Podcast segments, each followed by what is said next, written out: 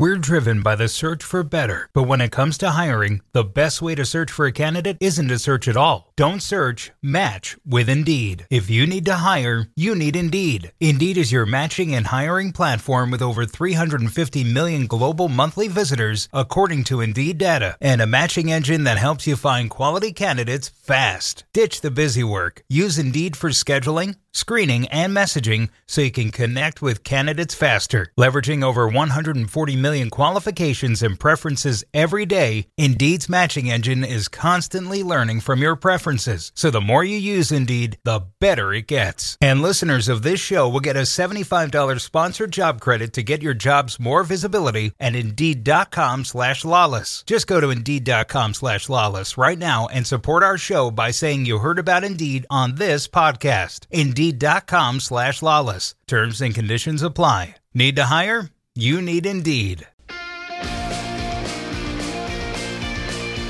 Well, welcome to a special edition of the State of the Union uh, podcast here. It's an absolute pleasure, as it always is, to welcome in Victor Montagliani, the CONCACAF president, on this day, because it is a special day, a big announcement from CONCACAF of a revamped, uh, expanded type of format when it comes to CONCACAF Champions League. Welcome, Victor. I guess my first question to you is, let's talk big picture and then get into some of the nuts and bolts here. Why a new format uh, for CONCACAF Champions League?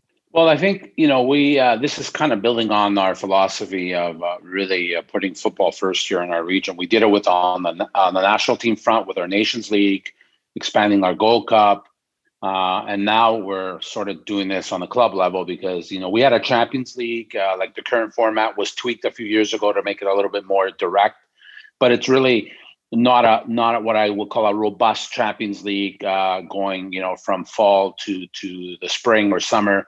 Uh, and I think um, we needed to have, you know, more rivalries more often. If you saw the final between the A F C Uh, and Tigres was fantastic, and we just needed more of that in in a official competition. You know, um, yes, there's uh, you know there could be friendlies that are played, but friendlies, as you know, are friendlies, and uh, so we we felt that it was important for our confederation and our clubs, quite frankly, and our leagues to be relevant at the international level, and therefore we needed to create rivalries uh, more often, and this is uh, this is was the vehicle to do it, and. And uh, we're happy with the format and the structure. And I think you're, we're going to see sort of uh, some great football coming twenty twenty-three. All right, let's talk a little bit about that structure. So there are three distinct regions that will be playing in a group stage: North America, Central America, and the Caribbean, twenty teams, twenty teams, and ten teams. Why the decision to to split it up like that? Well, first and foremost, I think, uh, you know, we have some realities of travel in our region, uh, number one. We also uh, wanted to create a group stage that also had rivalries. You know, um, you know, it's one thing to have uh, uh, one team from one region play another in a quarterfinal or semifinal. A quarterfinal, semifinal is a quarterfinal and a semifinal. Doesn't matter who's playing in there. But in a group stage, I think it's important to create rivalries, uh, and which are already existing. And then we know last night we had our CONCACAF League final between two Costa Rican teams. It was a great final.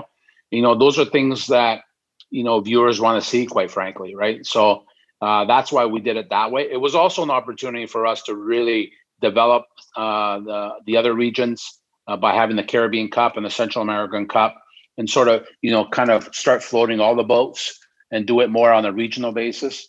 Uh, and then obviously that all funnels into the knockout stage of the Champions League um, uh, that we, you know, in the spring, like we have it now. All right. So let's talk a little bit about the the, the round of sixteen. The, the way that I look at it, and it's my little brain uh, kind of looks at it like this. So there is a potential there for the competition after the group stage to become less, and not for every team, uh, but certainly for some teams. Is there going to be a ranking type of system, as we've seen in the past, that's going to decide, first off, I guess in the group stage, who you're playing and where you're playing, because you play two home games and two away games, and then when you get to the round of sixteen, who's playing who, because there were going to be some very strong teams and then maybe some some weaker teams getting into that sixteen? Yeah, listen, I... Um... The, there will obviously be a seeding, uh, like every draw is. So there will be a seeding based on how you have done in past competitions.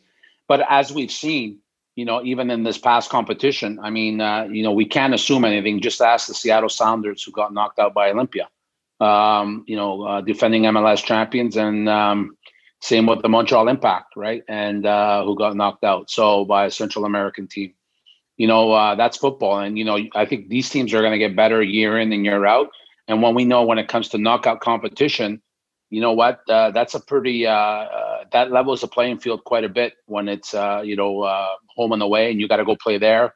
And things don't might not go your way, as you know, Lex, playing in this region. Yep. Um, and so I, I'm not really worried about that, to be honest with you, when we get to the knockout stage. I think it's going to be very, very competitive. Are you not worried, but obviously we're all concerned uh, regarding, I mean, this is a big tournament. There's a number of games right now that you're adding to the plate, obviously, of teams that are already playing a lot of games. Are you worried about congestion? And I think you mentioned a little bit about some of the concerns when it comes to travel, not not necessarily the pandemic travel, just travel in, in, in general, and addressing some of those in terms of the regional uh, things. Are you worried that there's there's too many games? No, you know, it, it, uh, I understand that from a calendar standpoint, we always have to have a balanced approach. But to be honest with you, I think when it comes to official competitions, I think you're going to, you know, you've seen a trend now in other confederations too, that, you know, uh, it's it's these kind of friendly matchups, uh, both at the club level and at the uh, national team level, that are kind of starting to weigh, uh, that's going to be less and less, and it's going to be more official competitions.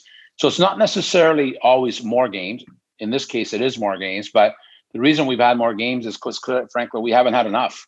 Uh, you know, uh, we haven't had enough of the rivalries. We haven't had enough of the games. And, um, you know, some of that has been taken over by some uh, competitions that were more friendlies than anything. And I, I don't think you grow the game by playing friendlies. So I think this is, I think, very important for our region to have an official competition and to be relevant on the international stage, which is the next level of growth for especially M L S and Liga M X, uh, is to be relevant internationally. And I think uh, the Champions League is, is the way to do it. All right. So uh, this gives you a long ramp uh, and a runway uh, for a couple of years here before this before this starts. But let me let me ask you a little bit about what happens between now and then. We've gone through a hell of a year. We all understand that, uh, unprecedented, and we've had to adjust and be flexible. And we all have best case scenarios, and we still have to change. How do you see the next couple of years playing out relative to CONCACAF uh, when it comes to whether it's whether it's the club competitions uh, or obviously a huge year when it comes to the international game? Yeah. So listen, I think, um, uh, first of all, I think football has done a very good job. Sports in general, to be honest with you, has done a very good job of, of, of managing and, and sort of managing the traffic of the pandemic, literally in some cases. And I think we've done a very good job. You know, we've pulled off our Champions League. We've pulled off our CONCACAF League. You know, uh, notwithstanding, you know, uh, we seem to be uh, in some ways in the darkest hours of this thing in some of our countries. But there's also some significant light at the end of the tunnel with the vaccine, uh, with, uh, you know, in some in some countries that are under new management. Um, and so I think you're going to see, you know, I think the light will shine a little lighter here as we move on. And, you know, I think we're going to be in a situation. I'm not saying we're going to go back to where it was before, where you're necessarily going to have packed stadiums with no protocols in place. I think it's a reality of moving forward. And football will manage that just like well society will. And, you know, I don't think, um, and you know, nothing will stop football as we know, um, whether it's a pandemic or whether it's uh, uh, to our own devices, as uh, sometimes uh, we like to shoot ourselves in the foot in football like we did in the past. Uh, but I think we will find a way to manage through this at club, league, and at confederation levels.